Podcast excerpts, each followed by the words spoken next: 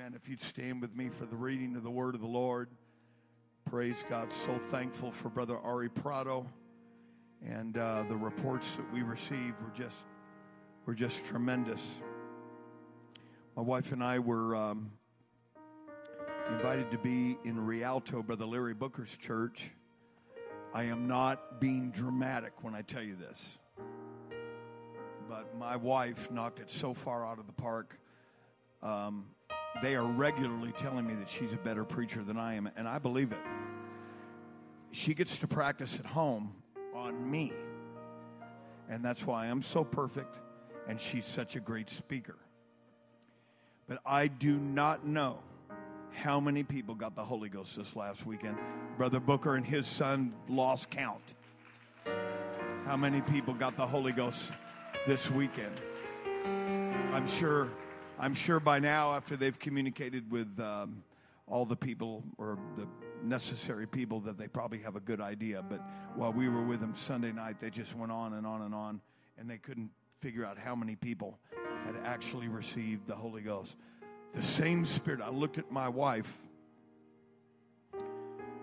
and I said, that same Spirit. There is a unique connection now between us and uh, Inland Lighthouse, and I thank God for it. Amen. I'd like to direct your attention to the book of Luke, chapter number six. Once again, uh, in conjunction with what Brother Chris mentioned, we have early morning prayer. Listen, don't start your day without Jesus. In the book of Genesis, God spoke with Adam in the cool of the day, setting forth a principle to us that we should start our day with Jesus. You don't have to live your day with depression, overly concerned, and worry, and fear. You can live, begin your day with Jesus. Praise God. Amen. Luke chapter number six and verse number thirty-eight. Jesus speaking here, he says, give, and it shall be given unto you, good measure, pressed down and shaken together and running over, shall men give into your bosom, for with the same measure that you met or give or manifest, withal it shall be measured to you again. And I want to talk to us for a few moments tonight about giving as a lifestyle. And if you don't like that title, I've got another one. My second one is living in the flow. And if you don't like that one, I'm sorry, those are the only two I've got. Let's pray. Father, we love you. We praise you. There's nobody like you. You're in this place to bless your people, give understanding, give wisdom, give direction. Pray in Jesus' name. And everybody said amen. God bless you. You may be seated. Brother Tony Richmond, I'd like you to come here for one minute. This this young man right here, uh, he and his wife started a home missions church in the Tri-Cities, and we have taken him and his work under our wing. I love you. I'm glad you're here. Why don't you say something? Praise God. What an honor it is to be here in this great place here tonight with all you wonderful people. Uh, praise God. That, that being said, I'm not an evangelist. I don't have to try to impress you and hype you up and get you on your feet and standing. But I do want to say this. I appreciate the excellency in leadership in this church. That weight, that flows all the way down to the pew. Come on.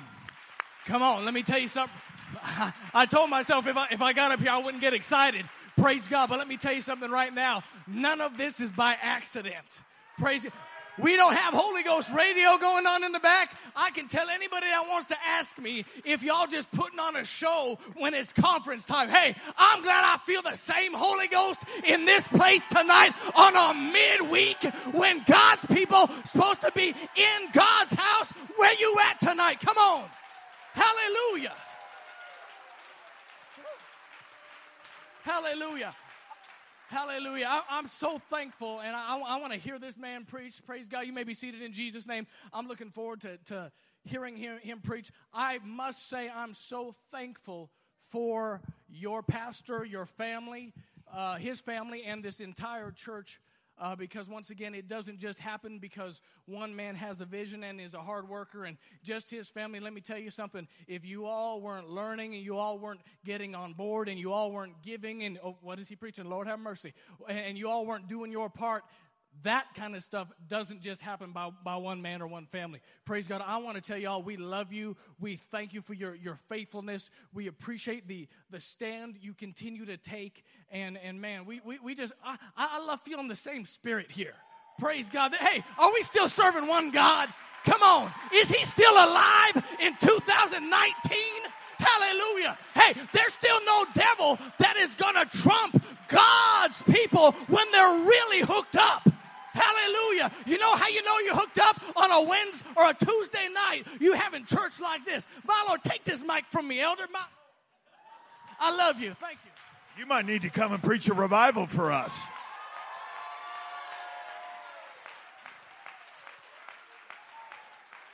Praise God. Continue to pray for this man and his family, especially his daughter that's in the hospital. And uh, I know that God is going to raise her up in Jesus' name. Thank you, Brother Richmond, for that. That's called being instant in season and being instant out of season. I don't know if you're in season or out of season, but that was just right. That was just right.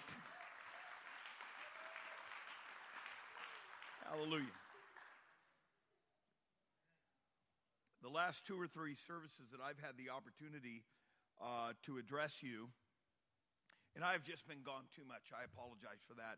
It isn't what I uh, what, what I really want to do. I want to be home, and I have purpose that next year I'm starting to get calls to do all kinds of stuff, and uh, I am going to do my very, very best to only be gone one weekend a month starting next year, and so I hope you'll cut me a little bit of slack.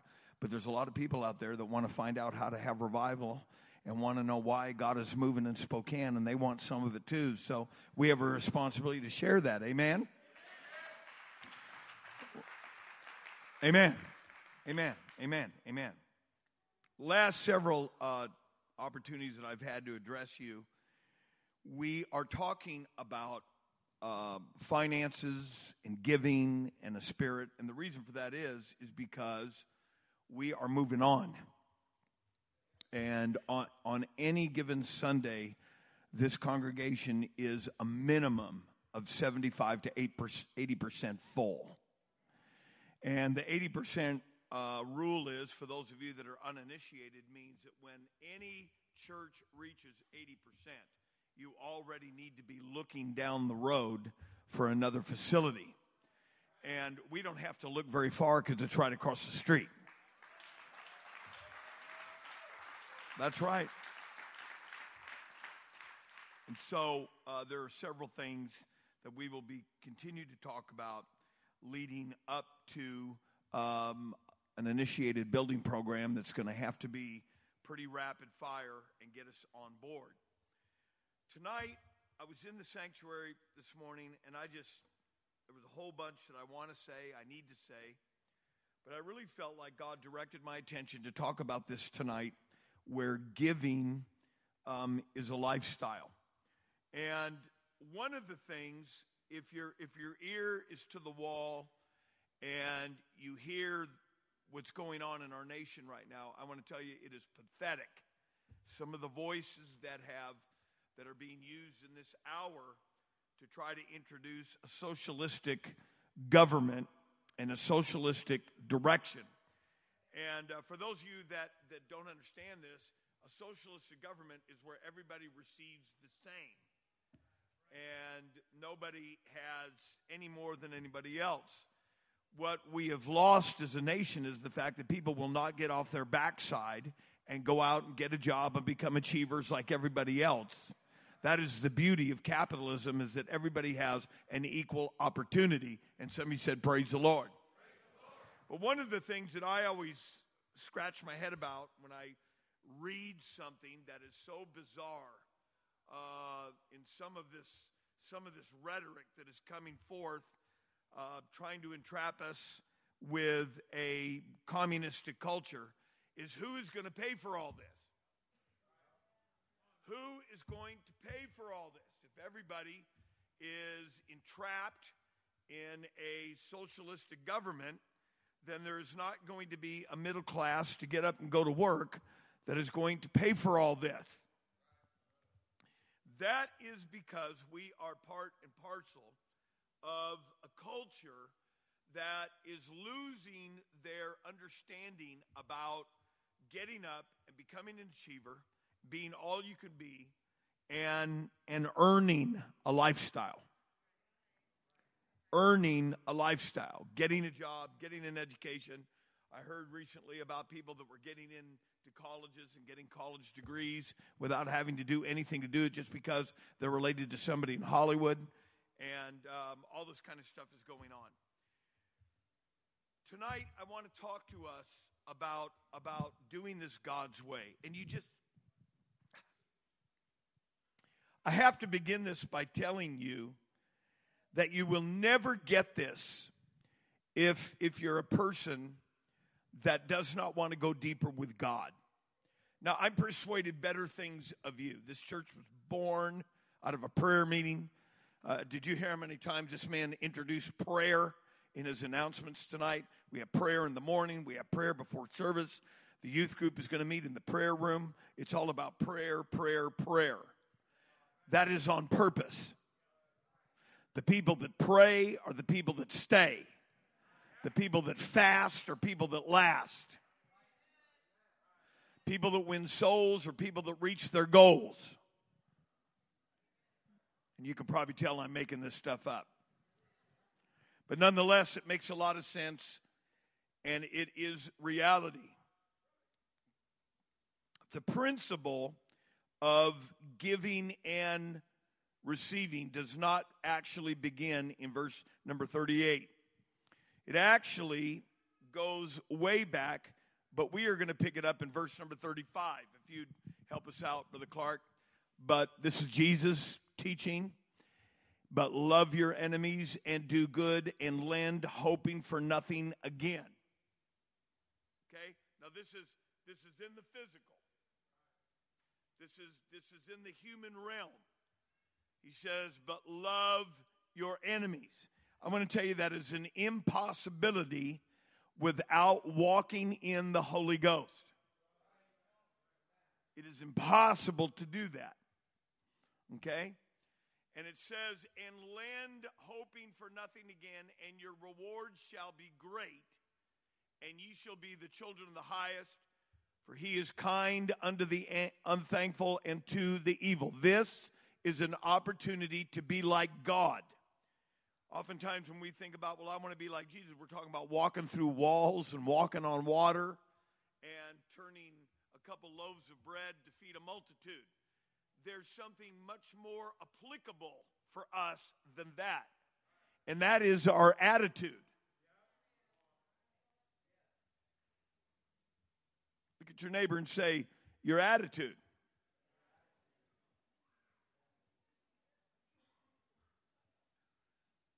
Okay, the very next verse, verse number thirty-six, stick with me. Be therefore merciful as your Father also is merciful. In Matthew's rendition of that, he said, if you want mercy, you have to give mercy. Okay, verse number thirty-seven. Judge not, and ye shall not be judged. Condemn not, and ye shall not be condemned. Forgive, and ye shall be forgiven. The whole, the whole message here is, is that everything begins with me. And I've talked about this before, but this is this is the spinal column of life in the kingdom of God. Life in the kingdom of God is not praying to get God to do something. Prayer is to adjust me so that I can hear God's voice, see God at work, and believe God to be with me. I don't pray to get God. This is probably why a lot of people don't pray very long, is because it becomes monotonous. It hurts their flesh, and so they quit. That's not the purpose of prayer. The prayer adjusts my spirit so that I can be what God wants me to be, and everything else will follow. Everything begins with me.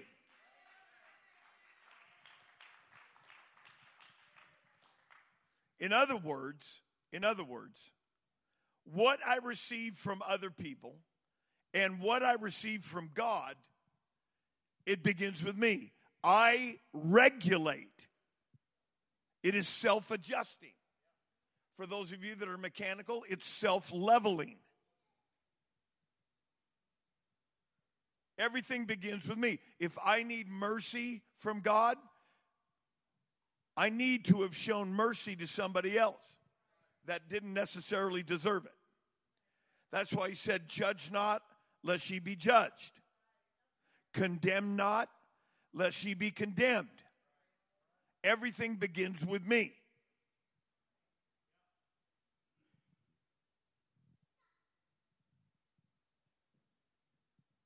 Hallelujah. Verse number thirty-seven. Oh, judge not. We already read that one. I'm sorry. Verse number thirty-eight. Okay, the whole context now is has been revival starts with me. It's all self-regulating. Verse number thirty-eight is tagging right into that. Give, and it shall be given unto you. Notice that the cycle of reciprocity does not begin with receiving.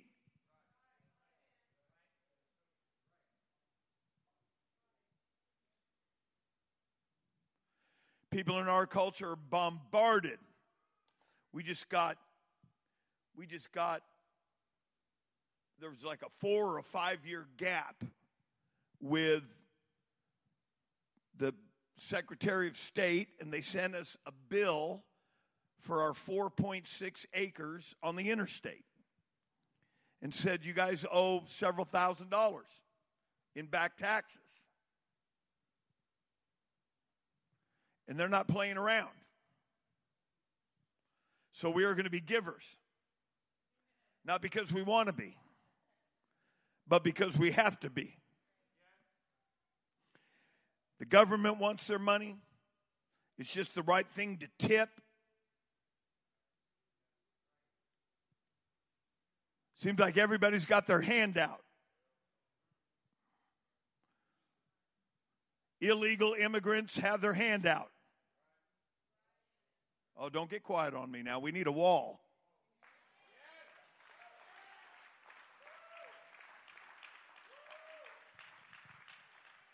Well, I didn't come here for a hate speech. That ain't a hate speech. That's common sense.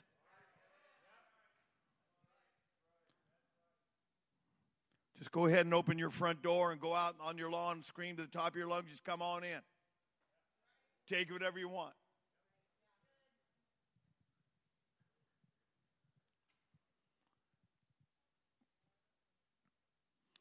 The cycle begins with giving. Jesus said, freely you have received, freely give. Now, I already knew before I got here tonight that, I, listen, I'm just like you. I'm not super spiritual. When some people talk about giving, there's something in me that almost says, all right, I'm just waiting to hear what you got to say. Well, I want to tell you something. When it comes to what Jesus said, that's really all that matters. And Jesus already begins, he already gets momentum that are what we get from people and what we get from God is something that starts with us. And it starts with my attitude. It starts with my behavior. It starts with my words. It starts how I treat people, everything. And then he puts giving right into that equation.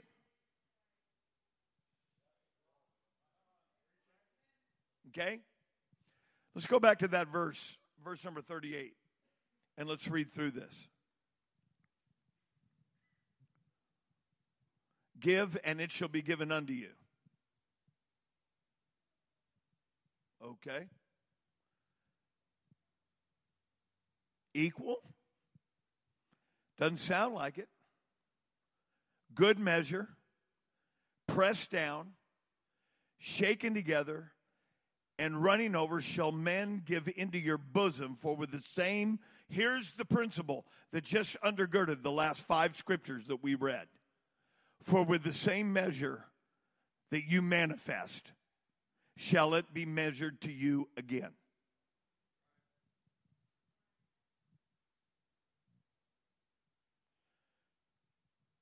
Now you think I've just come to talk about money. This is more than money. This is talking about being kind to people, being friendly to people, loving people, sacrificing to walk little old ladies down the aisle while everybody else is running the aisle. Acts of kindness, acts of generosity, a spirit of kindness. Hey, man, I was just thinking, just sending a text. I was just thinking about you, praying for you, love you. Have I ever done that to you, Brother Richmond? Just felt to do it. Wasn't expecting to get anything in, anything back from that. But God says, uh-huh, I'm going to make sure that one gets back. I'm going to make sure that one gets paid back. Because that's a principle that's in my word. Let's lift our hands and ask God to help us. Let's just, let's just, let's pray right now to get into the Holy Ghost. Because if I get in the Spirit of God, these things become alive. They become so real. They become tangible. They become, they become aggregate, foundational into my spirit.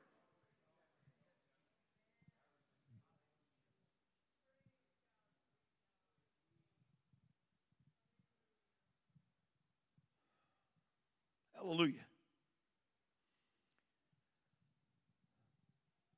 This is such a spiritual principle that it is revealed by the Holy Ghost to, to different people. Let's look at Acts chapter twenty, verse number thirty-five. This is the Apostle Paul that is making this statement in Acts twenty. I have showed you all things, how that so laboring you ought to support the weak and to remember the words of the Lord Jesus, how he said, it is more blessed to give than to receive. Here's our challenge. Jesus never said that. That is not in the Gospels. In fact, that is not quoted anyplace else. That, that sequence of terminology is not found anywhere else in the entire Bible except Acts chapter twenty. Where did he get it? He got that from the Holy Ghost.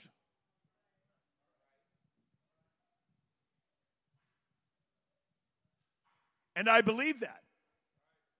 I believe that it is more blessed to give than to receive. Now, I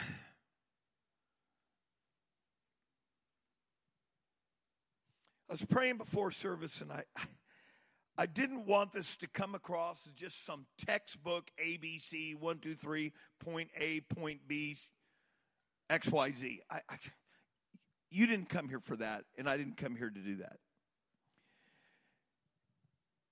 And I felt spiritually challenged today because this is a revelation. I want to tell you, the kingdom of God is a dimension. It is not a religion. It is not a denomination. It's not even just an experience. It's not, it's part of an experience, but it's not limited to that. It is a dimension. It is a mode of existence that you can live there. You can walk in it. And the more that you train yourself to live by those principles of that kingdom, instead of how you feel, how tired you are, what you think, what you reason, the more you bring the dynamic of that dimension into this world. And I want to tell you something. If you ever taste of that, you will never, ever, ever be the same. It will change your Christianity. It will change your walk with God. It'll change everything that you do because you have a revelation of a dimension that no matter where you are, no matter what you're going through, no matter who you're with, no matter what's going on, there is a dimension right there. It's just right there. And, as, I'm a, and when you get in trouble, I'm going to grab a principle on this dimension, and I'm going to pull it into this world, and all of a sudden, everything changes. The worst thing you can do is react in this world by your flesh and your carnality. It's just the cycle of reciprocity. All you're going to get back is flesh. All you're going to get back is a bad attitude. All you're going to get back are hateful words. All you're going to get back is stubbornness. All you're going to get back is things. But if you say, you know what, I'm going through this, but I am not bound to this. There is another world that's higher than this world. That is genuine Christianity. Clap your hands and give God the praise.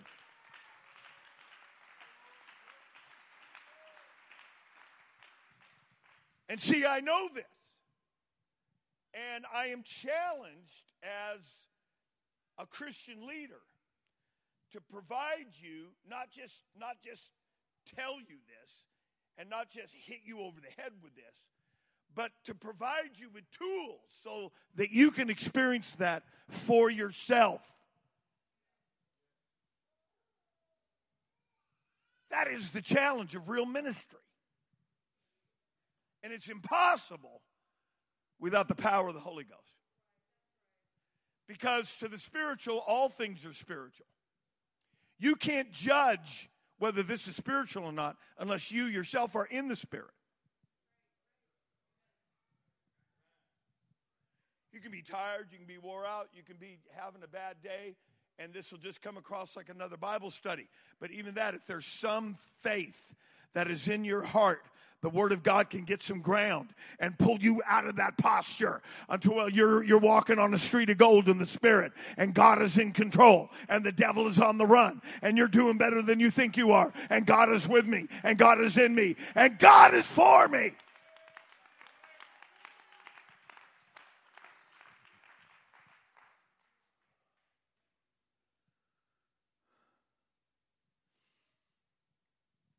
About twelve years ago, in our previous building, there was a man, that very supernaturally gifted man, that stopped and preached a revival for us. He was a he was a missionary from Brazil, or had been, and uh, incredibly gifted man.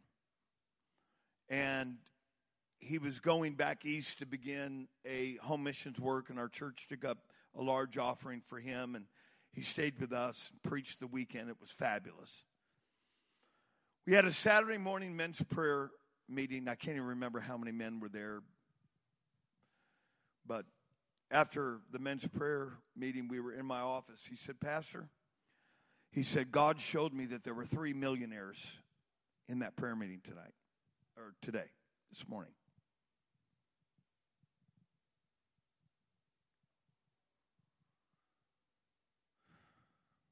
See, I believe this stuff. See, I've just seen too much.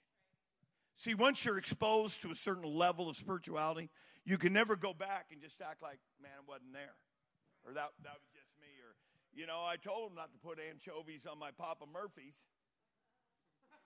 No, that was the Spirit. And once once your spirituality is expanded, it it, you, it cannot be retracted. Something's going to have to change to make room for that. And, and that's how God gets us to grow, as he expands our understanding. And if we're willing, that will continue to mold and shape us where we walk in it. It becomes a principle of life. He said there's three millionaires in that room. We walked back into the, uh, to the sanctuary there on Broadway, and I said, okay, which ones? I was checking him. He said, that one, that one, and that one right there is a multimillionaire.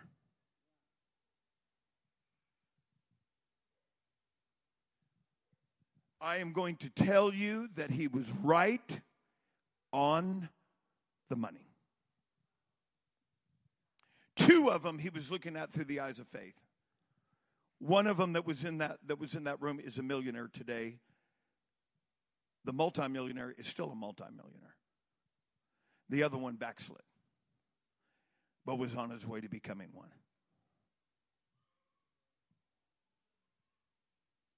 You see, there are people that have learned. And the sooner you learn this in God, oh, I feel the Holy Ghost coming. The sooner you get over the hump of how you were raised about money and raised about giving and raised about the the, the haves and the have-nots and, and, and, and, and all of the human idiosyncrasies that prevent people from really being blessed. You're blessed because you work hard. God blesses that. But that's not the kind of blessing I'm talking about tonight.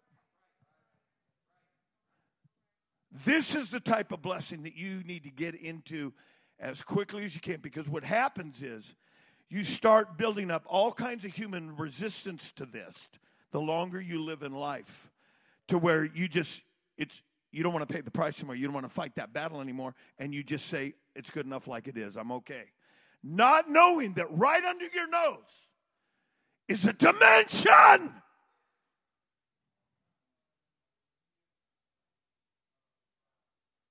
Let's lift our hands and say, God, I want to go there. I am I'm tired of listening to my stinking flesh that thinks I know everything. I need to become like a little child, Jesus. Just put that quarter in my hand and let that quarter grow. Let's really pray right now.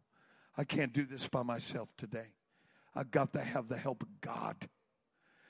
Because if this church can ever ride on the wings of this,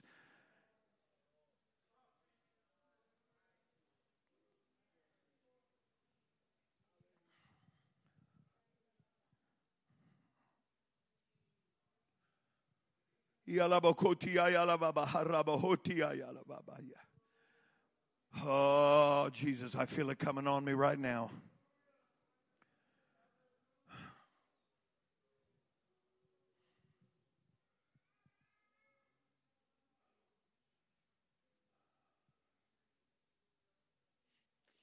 You can give your way out of where you are. I'll tell you what typically happens with good people. Man, you look good tonight. You look real good. I'm not going to get close enough, but you probably smell good. You look real good, though. Hallelujah. Tell your mama I said hi. Why not? Love everybody. What happens with good people, and this is very humanistic, is they get blessed to a certain level. This is why churches don't grow. It's the same principle. A pastor gets financially secure because the church grows a little bit. The pastor becomes financially secure. And that security begins, and for lack of a better term, and I don't mean this to sound judgmental. I'm not trying to be judgmental for the sake of being judgmental. I'm trying to describe something. But they become jaded. You know I'm telling you the truth. You've seen it for years. And I'm not being ugly. I'm just saying it's a human mechanism. People get to the place where they get comfortable and they quit pushing the borders, you know. Our building's fine. I'll let the next guy worry about it.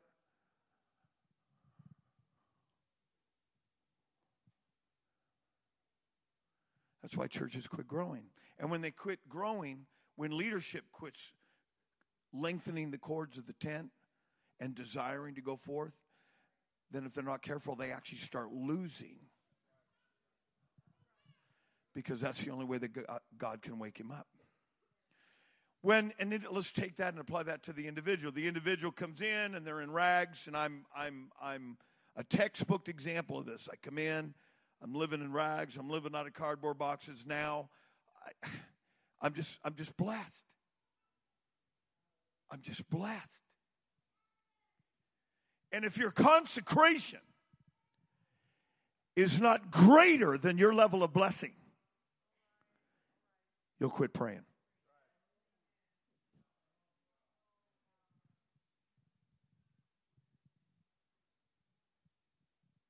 If your consecration is not greater than your level of blessing, you will quit seeking God like you did before you got to your perch.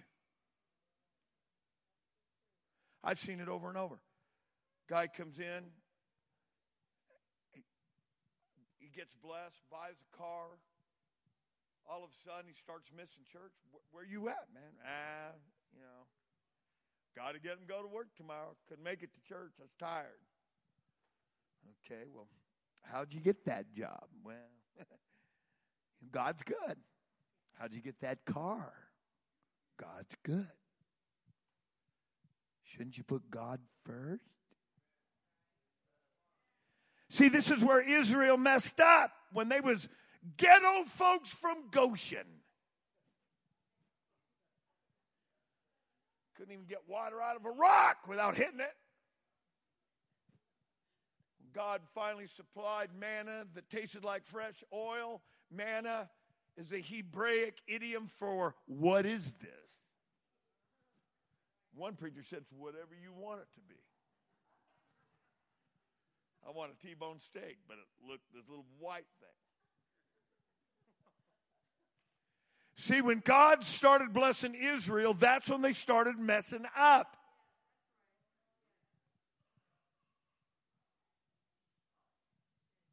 It's a human tendency.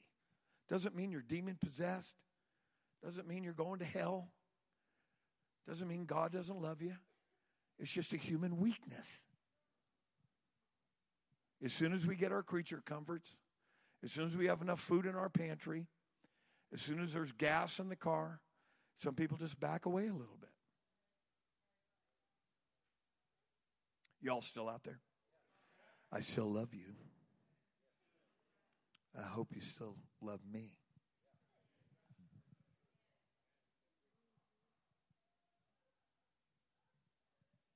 The only thing that will break that cycle is when giving becomes a lifestyle.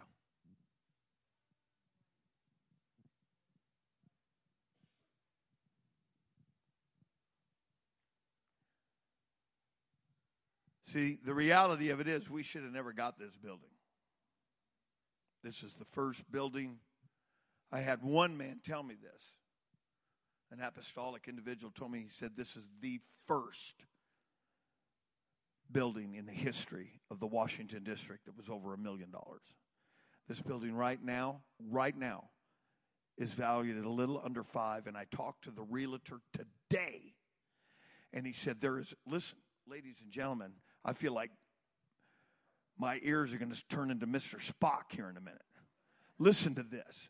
He said, there is an overpass that is coming across Interstate ninety that is going to land right here at the end of our property. He said, your property's worth more than five million dollars. Just little old home missionaries. Just somebody that came here with zero. Just my wife and my two kids. Surely you can praise God. Surely that's notable. Surely that means something. It's another dimension. Somebody walked in it. Somebody believed in it. Somebody invested in it. You always have the people that go, oh, what's it, what's it going to cost? And, well, Pastor, I just don't know about all this. You're in another dimension.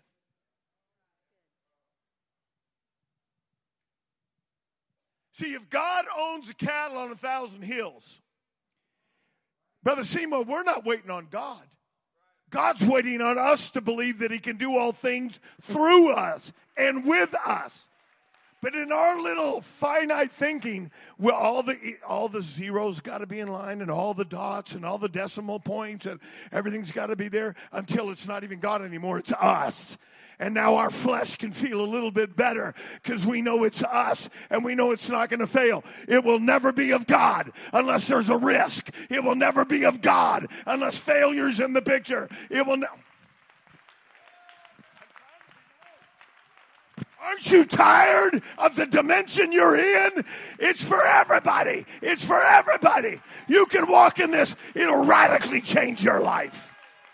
Clap your hands and give him praise.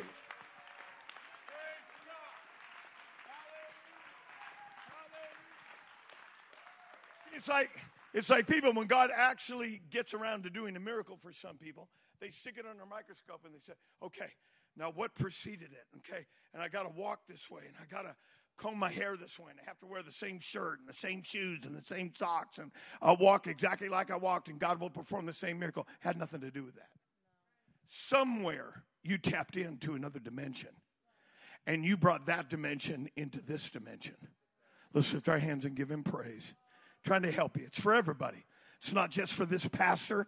This pastor came to talk to you about it so that you can experience it the next ten years, fifteen years, twenty years, thirty years, however long God allows us to live. Come on, let's lift our hands and give him praise. Giving is a lifestyle. I met some people that receiving is a lifestyle. It's all about me. They're called spoiled brats. Narcissistic, hedonistic, selfish people. Where do they come from? Spoiled children have an unhealthy view of themselves and others.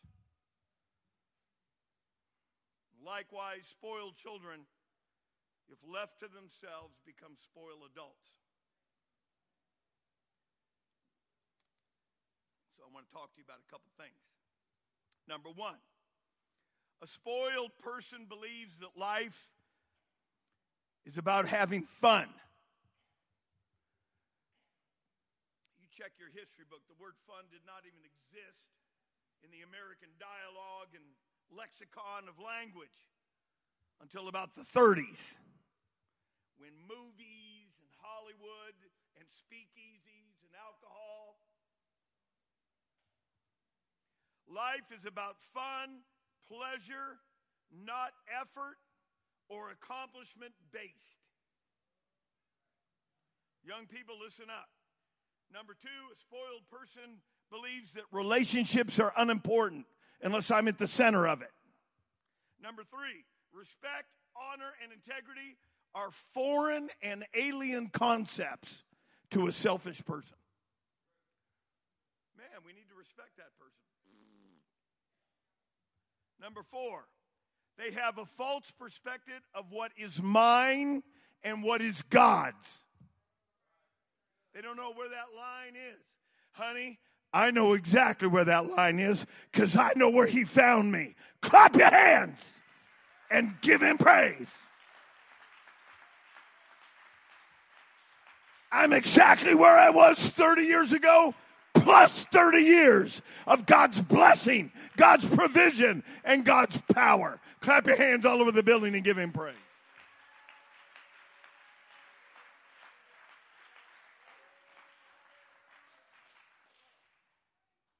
They have a false perspective of mine. My time, my money, my, my, my, my, my, my, my.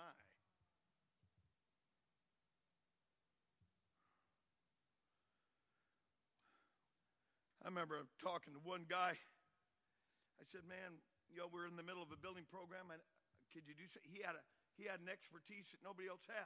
"Well, I can't do that. I'm going to the woods." I thought, okay. So we hired somebody.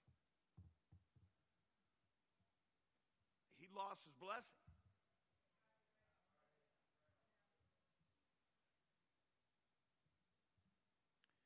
A lack of, they have a lack of spiritual discipline that accompanies true growth and maturity. They think they're fine. I've been preaching the gospel for almost thirty years. I've been saved for about thirty-four, thirty-five years. You're looking at one person that needs God. You're looking at one person tonight. I need this altar.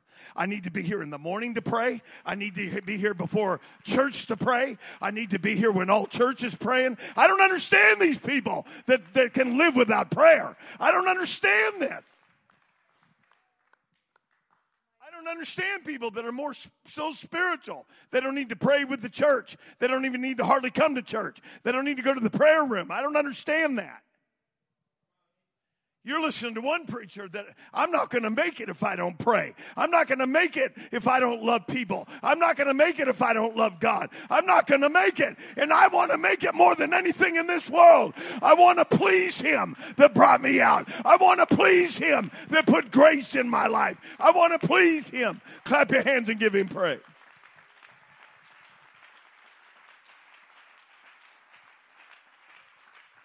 Selfish. Don't get mad at me. This is the, I got this stuff from Psychology Today. Some of it.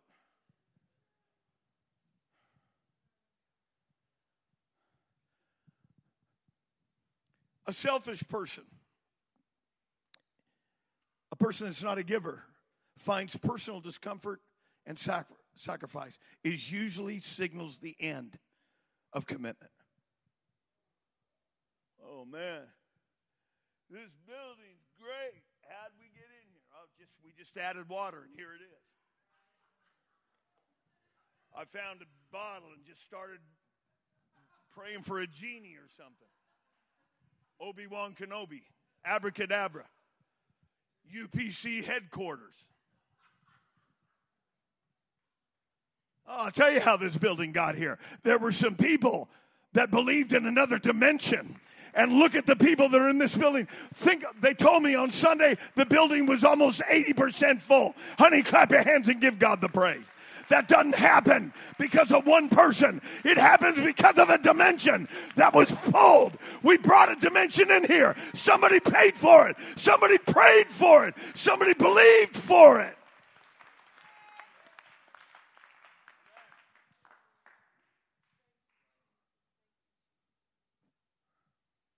How's the next one going to happen? Same way.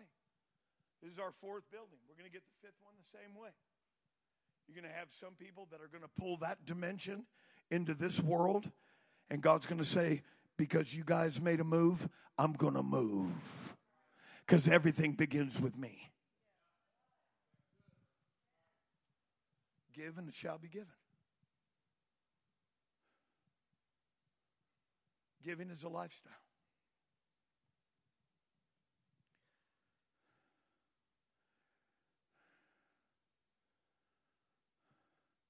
Number seven, our wants, needs, and demands are more important than others.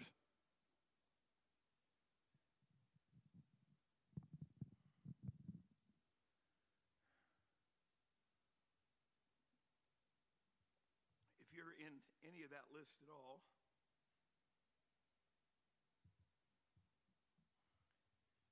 the Apostle Paul said, when I was a child, I spake as a child. I understood as a child.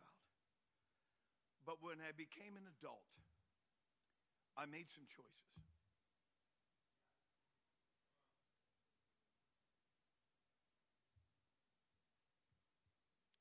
You can't be one of these kind of individuals that looks at what other people have. This, I'm going to tell you, this is alive and well. This is alive and well in Pentecost. Well, look what they got. If they was given as much. Don't be criticizing. They got that because they are givers. See, you can't give outgive God. And the person that actually does that ends up getting blessed. You can't point a finger at him and say, look at all the stuff they got. What did they start with? That is the truest gauge of blessing. What did you start with? America's all caught up with retirement, E R As, I R As. Just don't touch the N R A. Just trying to make sure you're still awake. Well, Pastor, we got to have retirement. Oh, I understand. I understand. I get that.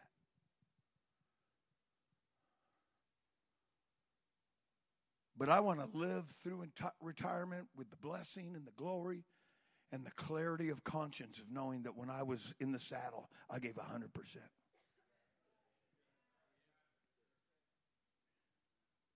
You always, in a church this size, you always, listen, I'm dealing with these things on a frequent basis.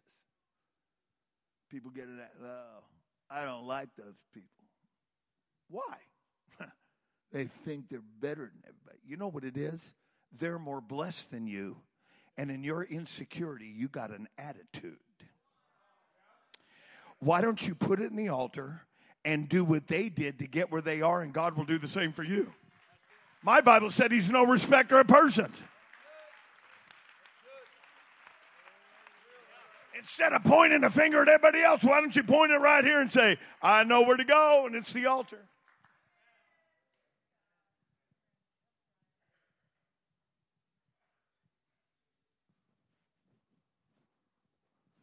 See, if a pastor get, doesn't get up and talk about this stuff, it festers. It'll, it'll take over an entire congregation. You get some people that think they're leaders when they're not leaders. They're actually being used as the devil to impede the progress of spirituality because they got a little bit of experience. That's a horrible thing to operate on if you're not in the other dimension. The other dimension is always looking for an opportunity to give. Brother Kenneth, stand up for a minute. Come right over here. I want everybody to see you.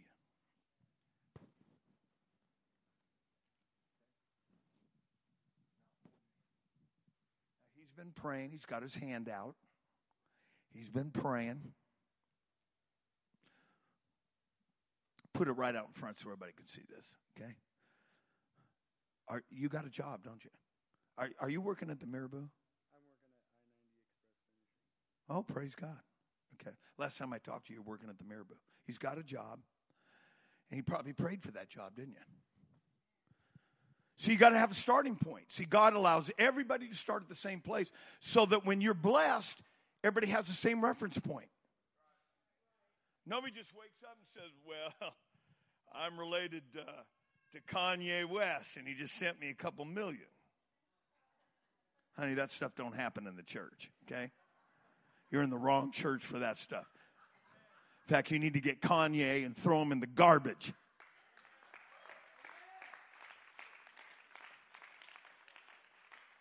Okay? Okay, so he's been praying. He's got some needs. And so God gives him that. Okay? Oh, go ahead and hold your hand out again. Close your fist. This is how a lot of people do it. Now an opportunity comes to give, and God wants to put more in there. Close your fist. You're going to do real good on that job if you listen to the pastor. Okay. This is how a lot of people are. No, I, I am telling you, God can't get any more money in there. Because what he gave you, you're wrapped up on it so tight, nobody can get it. Pastor's not going to get it. God's not going to get it. New church isn't going to get it. Nobody's going to get it. No cause is good enough because I got plans for it. But you open your hand, you give it to God. Now God can put two in there. It's that simple. Everything that I learned, I learned in kindergarten. Put away my toys and be nice to people and not ring the doorbell and run.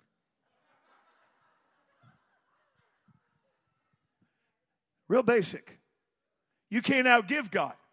God is looking for a channel from that dimension into this dimension. And he's saying, come on, try me. Prove me. It's the only place in the Bible where God said, prove me. Prove me. Prove me now and see. Thank you. You may be seated. In fact, here's a dollar for helping me. Go ahead. I'm a giver.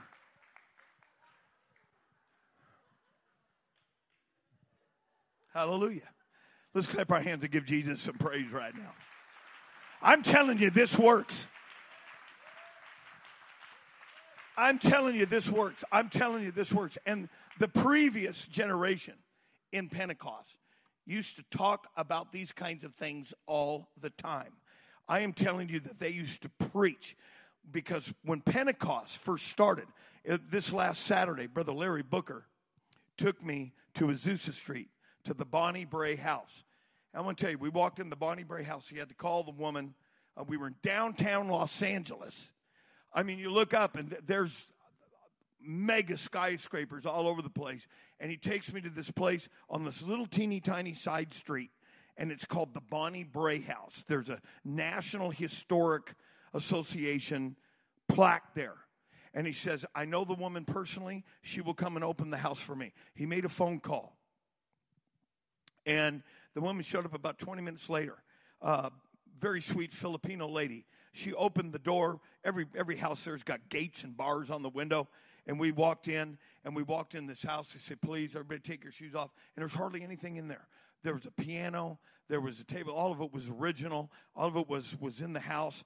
And it was the Bonnie Brae house. What is the Bonnie Brae house? The Bonnie Brae house is where what is recorded as being the very first person to receive the Holy Ghost on the West Coast in like nineteen oh five.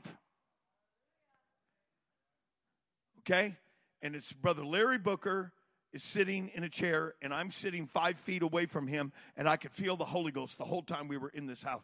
Old wooden floors. Uh, the woman went in the back room and lay down. She, she uh, as the curator, while people walked around, she would go lay down. And it's just he and I, and he's telling me the whole story about how um, a black preacher with the last name of Seymour. Let's give it up for Brother Seymour.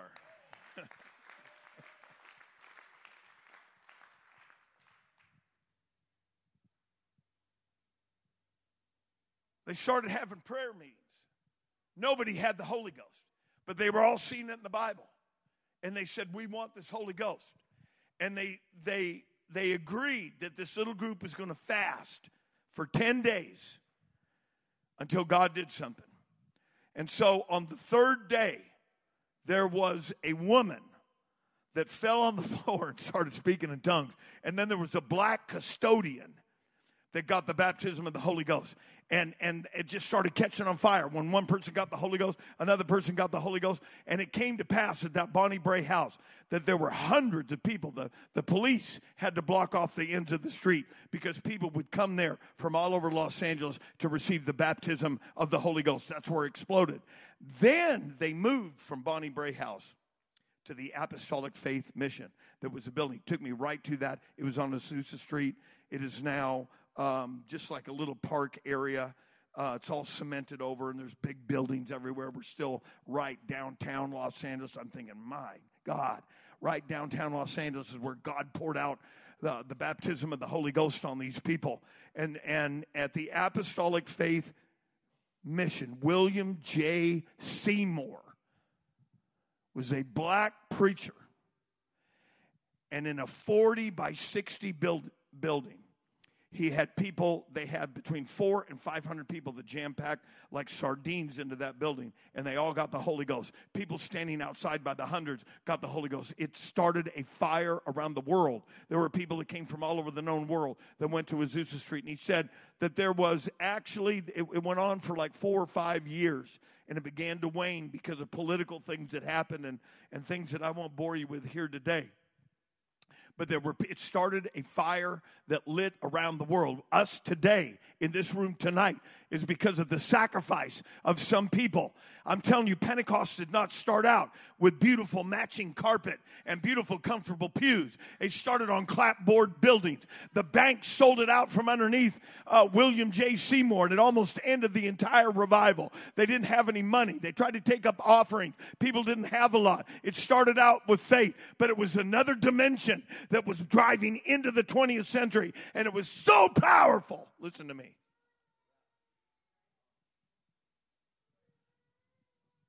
When God began to fill people with the Holy Ghost, at the exact same time was the famous San Francisco earthquake, and that earthquake rippled all the way down the San Andreas Fault to Los Angeles. When Jesus said, "It is finished," there was a great earthquake. And I looked at Brother Booker. I said, I never heard the connection between the outpouring of the Holy Ghost and the great San Francisco earthquake, where it just it decimated a good portion of the city, caught on fire. I started looking at pictures of those people, my brothers and my sisters. Somebody paid a very precious price. Somebody from another dimension brought this into our world.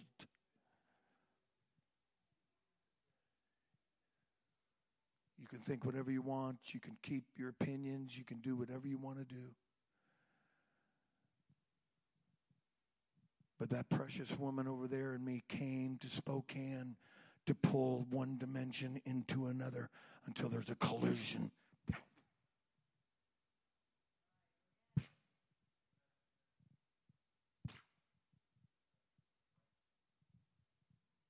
This church is an absolute miracle because we continue every week to pull one dimension into another with a collision.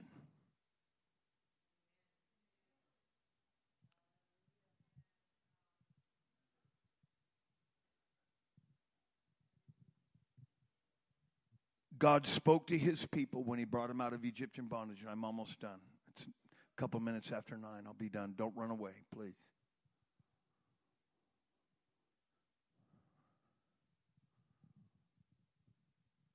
And he said, I am leading you to a land that flows.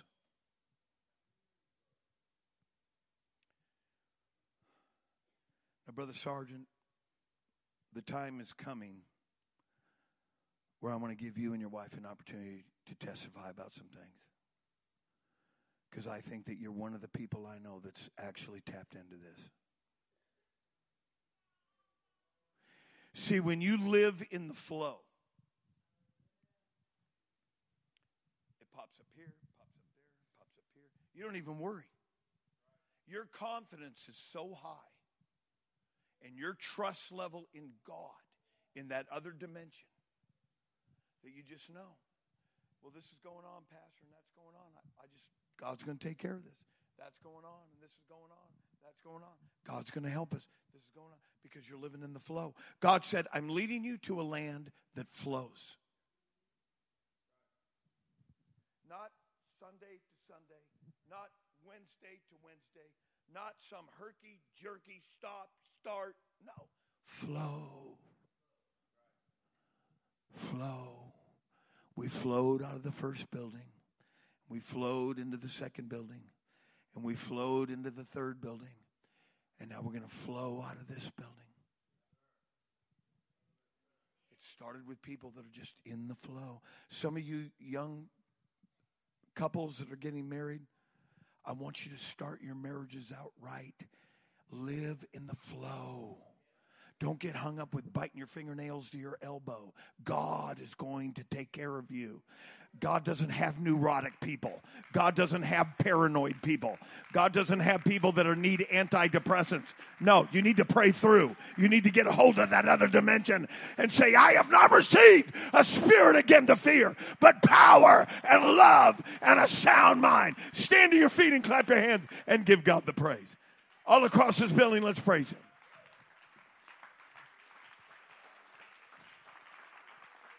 Come on, somebody praise him. Somebody praise him. Somebody praise him. We didn't start this. We didn't finish this. We are all connected to Pentecost. We are all connected to Calvary. We are all connected to an infinite, powerful God.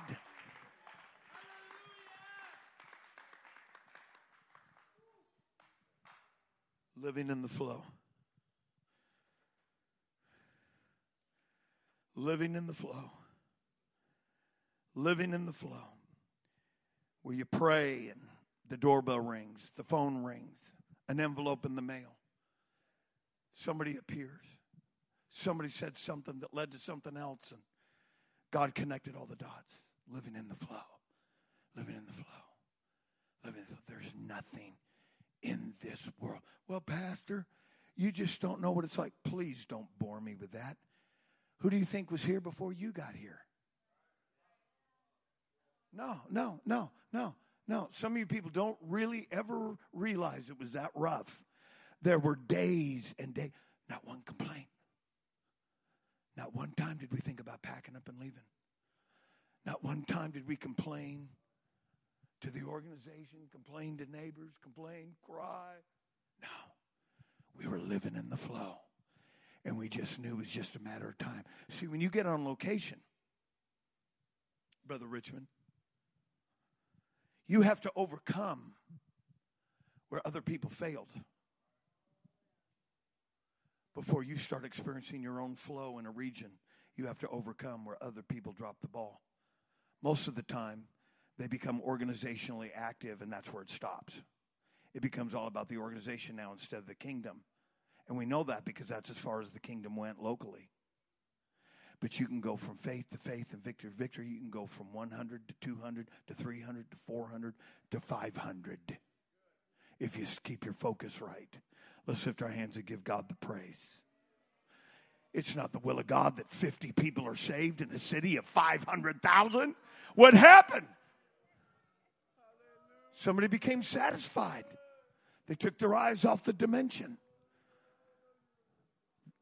Come on, lift your hands. Give God the praise. God, God's looking for people to flow with here tonight. God's looking to start flowing. You know what that feeling's like. You come home, you get home on a Sunday. There's a, there's a voice on your answering machine. It's something you've been praying for. It's something that you believe, believe in God for. And it's because faith has now arrived and faith has been manifested. You can walk in this. You can live in it. You can wake up to it. You can go to bed in it.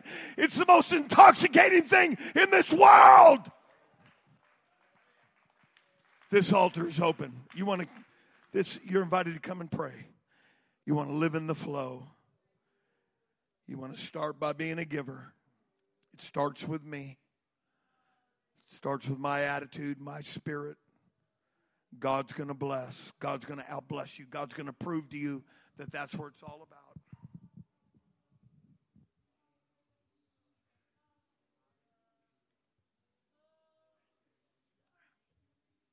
God is no respecter of persons, but he is a respecter of faith. He is a respecter of attitude. He is a respecter of thankfulness. He is a respecter of gratitude. He is a respecter of holiness. He is a respecter of righteousness. He is a respecter of sanctification. He is a respecter of your attitude. He is a respecter of what comes out of your mouth. He is a respecter of what's in your heart. He is a respecter. He is a respecter. He is a respecter.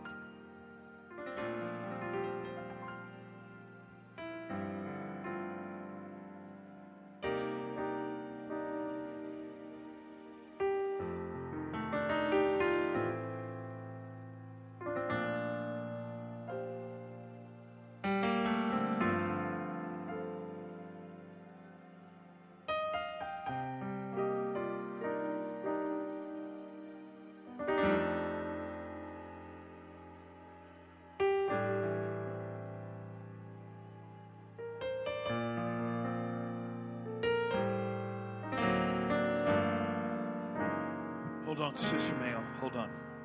Hold on. Let me have your attention for one moment, then we'll resume praying. Because I just remembered, I wanted to end this on a certain note. Sometimes I miss my target.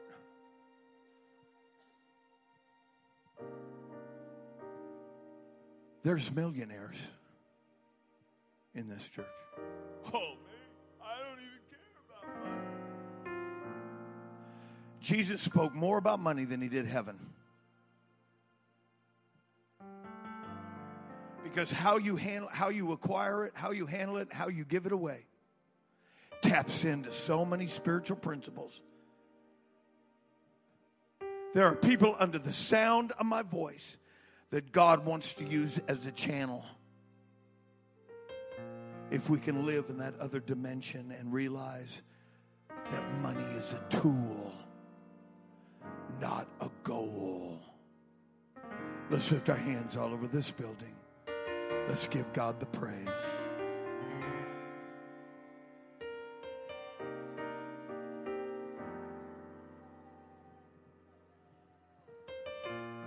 God's looking for somebody to flow with.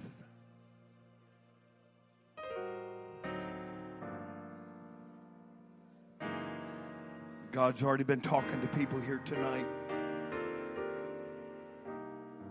God started out wanting you to become incredibly wealthy so that you could be a giver, an avenue, a conduit. Come on, let's pray. But you're going to have to ditch a lot of long-term thinking and get it under the blood and say, God, I don't know anything, but you know everything. Come on, let's praise him. Let's praise him. Let's praise him. Let's praise him.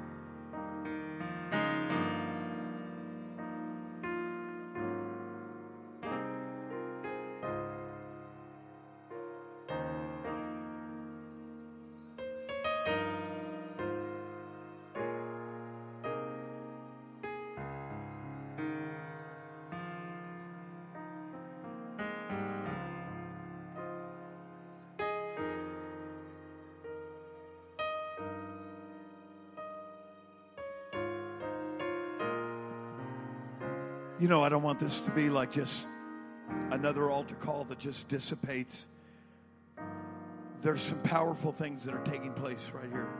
I want just reach over and lay your hand over on a brother and sister to sister, and let's connect.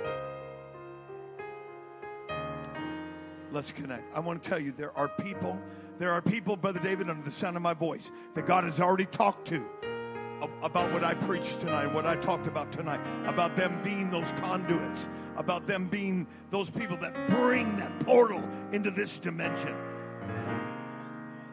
Lift your hands. God's going to do it. If God mentioned it to you, it's the will of God. It's the will of God. It's the will of God. Churches don't happen like this just because you add water and you go through a couple things. No.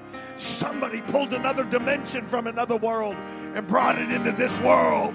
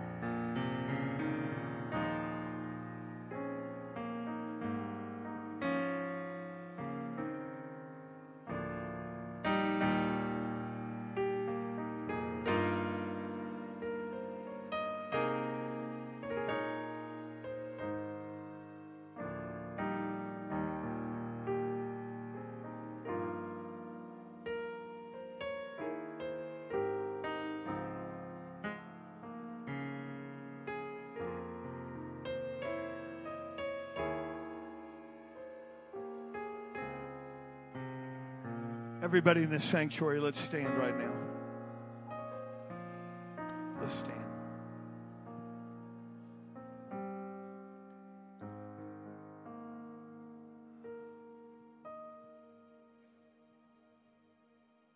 The church started as a dream. Started as a dream in the mind of God.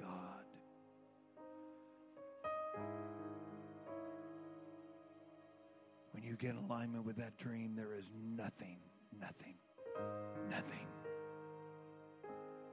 nothing. My prayer as your pastor is, is that your wings will ride on the winds of another dimension. Instead of paycheck to paycheck and sentient daily existence, like a lost and a fallen world. But you'll train your flesh. There's another dimension, higher, deeper, broader, richer, more glorious. God, I pray, the cornerstone rides on the winds of another dimension.